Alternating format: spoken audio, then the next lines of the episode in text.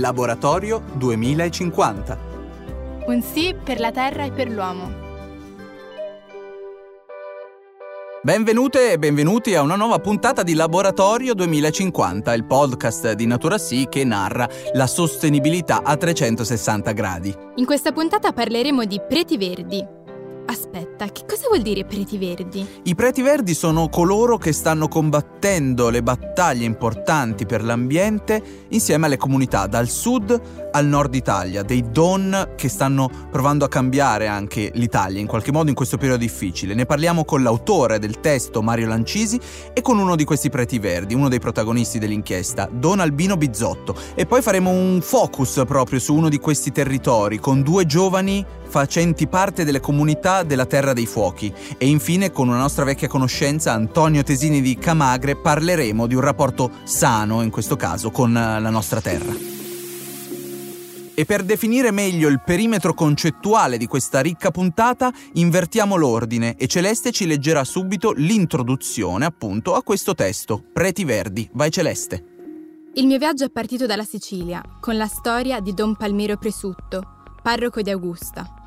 Da anni denuncia l'inquinamento prodotto dal più grande polo petrolchimico d'Europa, che si distende per una ventina di chilometri nei comuni di Augusta, Prioro Gargallo e Melilli, giungendo fino alle porte della città di Archimede, Siracusa.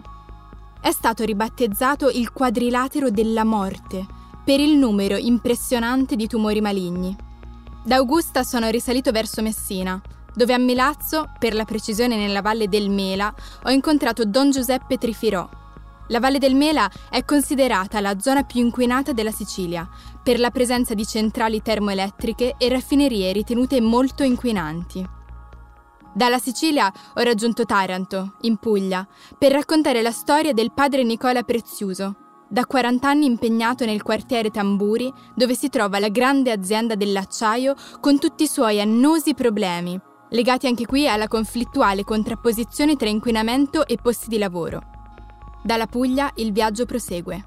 Destinazione Campania, nella terra dei fuochi, tra Napoli e Caserta, con tre storie molto forti. A cominciare da quella forse più nota legata alla figura di Don Maurizio Patriciello, parroco di Caivano, al confine tra Napoli e Caserta, dove gli abitanti muoiono di cancro con una percentuale del 47% maggiore che in tutti gli altri territori italiani. Qui nella Terra dei Fuochi, le industrie del nord, con la complicità della Camorra, hanno sversato per anni i loro rifiuti nocivi che poi vengono regolarmente bruciati diffondendo nell'aria sostanze tossiche letali.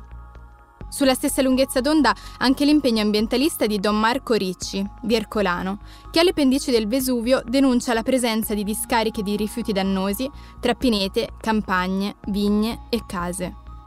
Altra storia sempre dalla Terra dei Fuochi, quella di Don Michele Olivieri, parroco di Battipaglia, che da anni si sta battendo contro i roghi che avvelenano l'aria del paese campano e bruciano le sue stanze di futuro. Il viaggio punta verso Padova da Don Albino Bizzotto, fondatore del movimento dei Beati Costruttori di Pace, che da anni affronta il grande tema della cementificazione del Veneto, con le grandi opere, dal Mose, la diga finalizzata alla difesa di Venezia dall'acqua alta, all'autostrada. Grazie Celeste per eh, la puntuale lettura. Adesso abbiamo bene in mente di che cosa stiamo parlando. Allora convoco con grande piacere l'autore del libro, Mario Lancisi, giornalista. Ciao Mario, grazie davvero per essere qui con noi. Allora, partiamo con gli approfondimenti. Qual è la storia dietro a questo testo, dietro a Preti Verdi? La storia eh, di questo libro è molto semplice mi è stato chiesto di fare un viaggio nell'Italia dei Beleni a cinque anni dalla enciclica di Papa Francesco, Laudato Si, e, e nell'anno terribile della pandemia. Quindi questo è un viaggio e come il più celeberrimo viaggio in Italia di Goethe sono anch'io partito dal sud, perché il sud poi si rivelerà in questo viaggio la parte più martoriata dal punto di vista dell'inquinamento. Questo libro quindi contiene storie di preti, ma accanto a questi preti ci sono delle comunità, a volte anche persone non necessariamente credenti, che però si ritrovano insieme al prete della, del loro territorio per eh, difendere il creato e la natura dall'assalto dell'inquinamento eh, e dello sviluppo oh, economico. Da quando so che esiste questo libro dico sì, è necessario un testo di questo tipo tu hai detto ho raccolto tante storie diverse di queste battaglie, di queste lotte, di queste azioni. Allora direi, dato che abbiamo questa opportunità e questo privilegio, di sentirne una dalla voce in prima persona di Don Albino Bizzotto, che saluto e ringrazio. Grazie a voi e ciao a tutti. Io sono rimasto molto contento quando ho visto, ma contentissimo quando ho visto la Laudato Si e sono stato molto contento anche quando ho visto l'espressione che ha usato Papa Francesco, noi siamo terra, era un'espressione che avevo usato nell'arena di Verona e che in qualche modo ha modificato profondamente anche la mia fede. Eh, la rivoluzione del concetto di Dio e della vita come relazione totale con tutti gli elementi che la sostengono a partire proprio dalla terra. La terra nostra è per vivere, per, quindi per mangiare, per bere, per respirare, per lavorare, per essere insieme con gli altri e non per diventare ricchi ma per vivere insieme. Beh, ecco, credo che qui c'è il nodo della contraddizione. Il nostro sistema, anche in questo momento di lotta al virus, e anche in questo momento è ritornare alla vita di prima. Non è possibile stiamo trattando la terra come fosse l'oggetto delle, no, della nostra proprietà e l'oggetto delle nostre trasformazioni. La terra è invece la realtà che sostiene tutto il vivere di tutte le persone, per cui oggi secondo me dovremmo tentare di recuperare un altro concetto. Dopo la seconda guerra mondiale c'è stata finalmente l'espressione della creazione dell'ONU e della dichiarazione dei diritti dell'uomo. Nel 2000 c'è stata una grande intuizione di eh, fare anche il discorso dei diritti della terra, cioè la carta della terra. Io credo che eh, la dichiarazione dei diritti dell'uomo sia antropocentrica, cioè eh, l'uomo viene visto come il centro di tutta la realtà ed è il termine dell'attività. E invece dobbiamo recuperare che l'uomo non è il centro, eh, la, la terra non è stata creata perché l'uomo la domini ma perché possa esercitare sua, sua, le sue capacità creative proprio per rendere abitabile, per rendere buona e che sia la terra a servizio di tutti. La terra è uno degli scartati. Se non mettiamo una priorità politica e quindi l'aria che si respira, l'acqua che si beve le piante che ci sono, se non mettiamo la priorità operativa, produttiva e trasformativa come elemento la terra, se non diamo questa priorità, io non credo che ce la faremo ad uscire dal vortice in cui ci siamo cacciati, perché non, non vedo, non vedo nei programmi di tutte le politiche, tutte, non vedo ancora questa priorità data alla terra, perché parliamo, diciamo, diamo la precedenza all'ambiente, belle parole, ma nella pratica vedo che il sistema economico tende a, a perpetuarsi. Quanti spunti, grazie mille davvero. Mario Lancisi, eh, giornalista e autore di Preti Verdi, edizioni Terrasanta, e Don Albino Bizzotto, uno dei protagonisti del testo. Grazie davvero per quanto ci avete eh, comunicato. Un abbraccio. Salute, ciao. ciao. Cambiamo luogo, cambiamo età e parliamo con la giovanissima Cristina Trei, coordinatrice di Link Napoli. Così andiamo a scoprire anche queste comunità che insieme a volte ai Preti Verdi combattono le battaglie ambientaliste. Ciao a tutte e tutti, grazie mille per questa opportunità.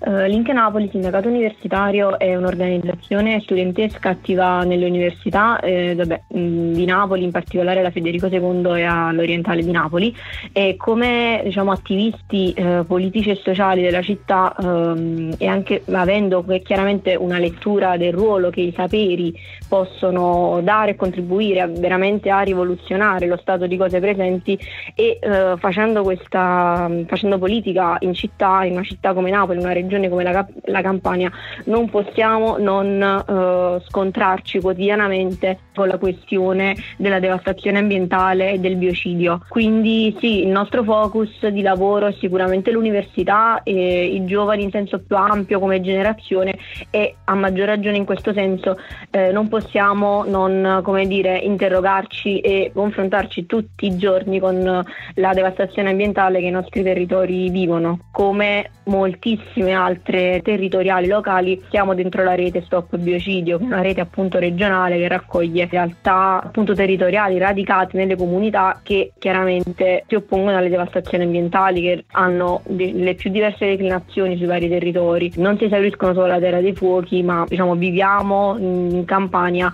eh, mille conflitti ambientali diversi. E in questo senso chiaramente come giovani crediamo sia fondamentale prendere parole e opporsi. E tu hai usato tra l'altro una parola che, che non avevo mai sentito, biocidio.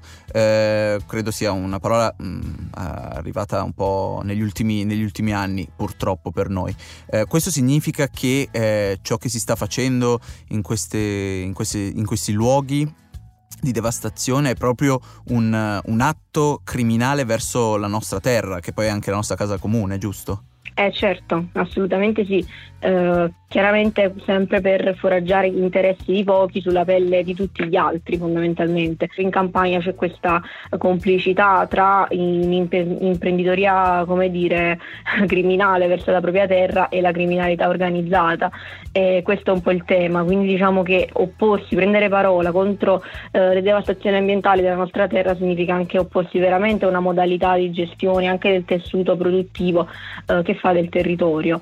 Veniva sottolineato anche uh, nel testo la, l'incidenza chiaramente delle malattie tumorali che interessano anche i bambini, le giovanissime generazioni e non è soltanto un dato perché veramente il vissuto qui, soprattutto per le zone che precisamente si collocano geograficamente nella Terra dei Fuochi, è un dato spaventoso che viviamo tutti i giorni mm, le comunità resistono, vediamo degli esempi diciamo in tutta la regione. Uh, l'ultimo che mi viene da citare è Resta, che nasce nel Vallo di Diano e che sostanzialmente sono ragazzi, una comunità che chiaramente prende parola contro le devastazioni che vivono sui loro territori, che è stata un po' la, eh, la scintilla che ha fatto attivare questo tipo di, di, rete, ma che come dire sa anche intercettare un bisogno generazionale appunto di restare nei propri territori eh, del sud, eh, di periferia, da cui spesso diciamo che solitamente noi giovani vediamo solo come un luogo da cui andarcene e invece come dire eh, proprio da un conflitto ambientale, un bisogno generazionale di restare sui territori, oggi quella comunità del Vallo di Diano si sta attivando, sta facendo rete e magari sta pro- creando le condizioni per cui cioè, si possa rimanere, appunto, restare. Quindi diciamo sì, c'è anche questa forte capacità di resistenza più che di resilienza, cioè proprio di resistere e di creare un'alternativa. Sento della speranza vibrare tra le tue parole e sono d'accordo con te perché sentirti parlare ci dà speranza, cioè se le nuove generazioni sono così appassionate, così eh, pugnaci, allora secondo me davvero mh, il futuro prossimo può essere più, più equo, giusto e sostenibile. Quindi grazie davvero Cristina. Grazie a voi per questa opportunità. Rimaniamo nella terra dei fuochi e adesso ascoltiamo una testimonianza di un altro giovane, Giovanni Caterino, geologo e presidente fondatore dell'associazione La Fenice. Ciao a tutti, la situazione della terra dei fuochi diciamo è in continua evoluzione, nel senso che ci sono associazioni come le nostre, come le mie, come, ma anche amministrazioni comunali che si impegnano nel combattere anche il fenomeno di abbandono di rifiuti per strada o nelle campagne e anche li togliamo materialmente. Però poi succede che uh, non è un fenomeno che, che, si è fermato, no? Cioè, eh, le persone continuano, è proprio un'abitudine legata anche al fatto che magari c'è un guadagno dietro. L'associazione si chiama Fenice Crea Non Distruggere. La fenice non è scelta a caso, ma la fenice è un animale che diciamo, risorge dalle, dalle cenere e non, non muore mai. E il nome Crea Non Distruggere è un imperativo, è più importante creare che distruggere. Fenice Crea Non Distruggere ha due anni, eh, di Casal di Principe proprio, ha una sede sia a Casale che a San Cipriano d'Aversa, paese confinante, e noi trattiamo tematiche ambientali. L'attività principale della nostra associazione, eh, anche se è un po' difficile e dispendiosa, è la bonifica totale del, dell'agro. Noi ci siamo proposti questo obiettivo. Come lo facciamo? Lo facciamo sia diciamo praticamente, cioè noi agiamo uh, sul territorio attraverso dei clean up, cioè delle vere e proprie opere di pulizia, bonifica. Ci distruggiamo diciamo quasi ogni fine settimana Quindi ogni weekend come, come una fenice vi, vi, distruggete per la fatica di pulire e poi, ris- e poi risorgete però.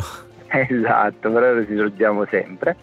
Fino ad oggi abbiamo operato su circa 20-25 paesi dell'Agro Versano, cioè tutti i comuni ci conoscono, siamo un'associazione abbastanza attiva, stiamo collaborando molto con associazioni anche più grandi, oltre ad agire praticamente come ti dicevo con i Twin Up, noi riusciamo anche e vogliamo uh, andare nelle scuole per sensibilizzare le nuove generazioni, portando proprio quello che facciamo nelle classi magari lo rendiamo un pochino più divertente, uh, lo rendiamo appetibile ai ragazzi attraverso sketch, uh, trattiamo temi ambientali. Un'altra attività diciamo, principale che quest'anno partirà ancora più forte è quello della piantumazione, cioè noi cerchiamo posti che uh, sono stati abbandonati diciamo, a sé e, oppure posti che hanno subito un danno ambientale e li andiamo a curare piantando nuovi alberi.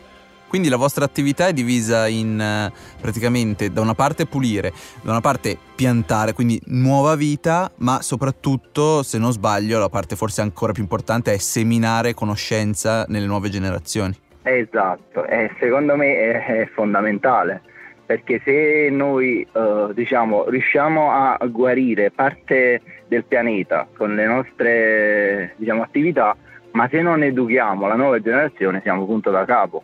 Ed è un po' quello che facciamo anche noi qui con eh, Laboratorio 2050, quindi siamo molto contenti di averti con noi perché come avrai capito anche il nostro intento è quello di, di seminare bene eh, per una trasmissione di conoscenza alle nuove generazioni e grazie a te per la passione che ci hai trasmesso davvero in questa piccola ma densa chiacchierata. Un saluto di nuovo a Giovanni Caterino, geologo, presidente e fondatore dell'associazione La Fenice Crea Non Distruggere. Grazie, ciao ciao, ciao ciao. E a proposito di nuova piantumazione, adesso ascoltiamo delle proposte concrete eh, per risolvere questi vulnus di queste terre disastrate da un contadino, un nostro vecchio amico. L'abbiamo ascoltato nella prima puntata ed è con grande piacere che lo risaluto qui a Laboratorio 2050, Antonio Tesini di Camagre. Ciao Antonio, davvero bello risentirti. Che cosa ci porti in questa puntata? Ciao Alessandro. Allora, sì, io vorrei fare una, come contadino, vorrei fare una proposta risposta concreta per quanto riguarda eh, piantumazioni e per quanto riguarda anche questi terreni inquinati. Datfas, la Terra dei Fuochi, Taranto, ce ne saranno tantissime altre. Si parla di bonificare questi terreni, non si sa con che metodi, non si sa come, per prendere a coltivare cosa? Prodotti che probabilmente saranno inquinati, ritorneranno ad essere inquinati, la gente non si fida, abbiamo visto de, de, de, dei boicottaggi che ci sono stati sui, sulle terre dei fuochi per i prodotti che arrivavano da quelle zone. Allora io dico, perché non pensiamo di ridare questa terra, questi terreni che sono stati compromessi, di ridarli alla natura? Come? Piantando dei boschi, e facendo dei polmoni verdi che arriverebbero ad essere dei polmoni verdi che ci sono in tutta Italia, perché i terreni inquinati ci sono in tutta Italia. Prendiamo atto, facciamo un atto di coraggio come umanità e dire, bon, abbiamo fatto dei disastri, abbiamo fatto dei danni perché i terreni sono inquinati a causa dell'uomo. Ripiantiamo boschi, facciamo una rigenerazione ambientale di questi terreni. Chiaro che eh, il contadino che è la figura principale di questi terreni e che spesso deve subire il problema di questi terreni, il contadino diventa custode della terra, diventa custode di questi boschi. È chiaro che per questo suo lavoro, perché è un lavoro piantare il bosco e mantenerlo, il contadino deve essere sostenuto da chi? Deve essere sostenuto economicamente da chi? Può essere dall'ente pubblico, ma io sono convinto che debba essere sostenuto dalle attività economiche, dalle attività industriali, dalle attività capitalistiche che hanno portato al depauperamento e all'inquinamento della terra. Noi abbiamo, insieme ad altre associazioni, abbiamo creato questo, questo progetto che si chiama Boscaia, che chi ha voglia lo può, lo può visionare, basta chiederlo, in cui si fa una proposta ben precisa anche economica. Non è solo una proposta per i terreni inquinati, ma anche per altri terreni marginali delle aziende agricole. Quella, l'idea è quella di creare un ponte tra attività economiche, industriali, bancarie e le aziende agricole che hanno il compito di diventare custodi della terra chi volesse eh, visionare questo documento di cui parlavi, eh, dove, dove, può fare richiesta? Lo può fare richiesta beh, a te innanzitutto, Alessandro. Ricordiamo la mail allora, podcast chiocciolanaturasi.it. Esatto, oppure può fare la richiesta a me, alla cooperativa Camagre, all'Associazione Veneta Produttori Biologici e Biodinamici. Benissimo, una proposta concreta, condivisibile, credo. Grazie mille ancora ad Antonio Tesini di Camagre. Ricordiamo, vi ricordiamo che eh, potete ascoltare anche un altro suo intervento nella prima puntata di Laboratorio 2050. Grazie ancora Antonio, a prestissimo, un abbraccio. Grazie a voi, grazie mille. Ciao. Siamo giunti quasi alla fine e questa puntata ovviamente l'abbiamo dedicata al testo di Mario Lancisi Preti Verdi e abbiamo parlato con uno dei protagonisti, Don Albino Bizzotto. E abbiamo poi anche raccolto due testimonianze di due giovani attivisti eh, che vivono a Napoli, tra Napoli e Caserta, nella cosiddetta Terra dei Fuochi, appunto. Nella prossima puntata invece parleremo di agricoltura tradizionale e di grani antichi. Beh, fantastico. Non vedo l'ora allora. Alla prossima puntata. Ciao. Ciao.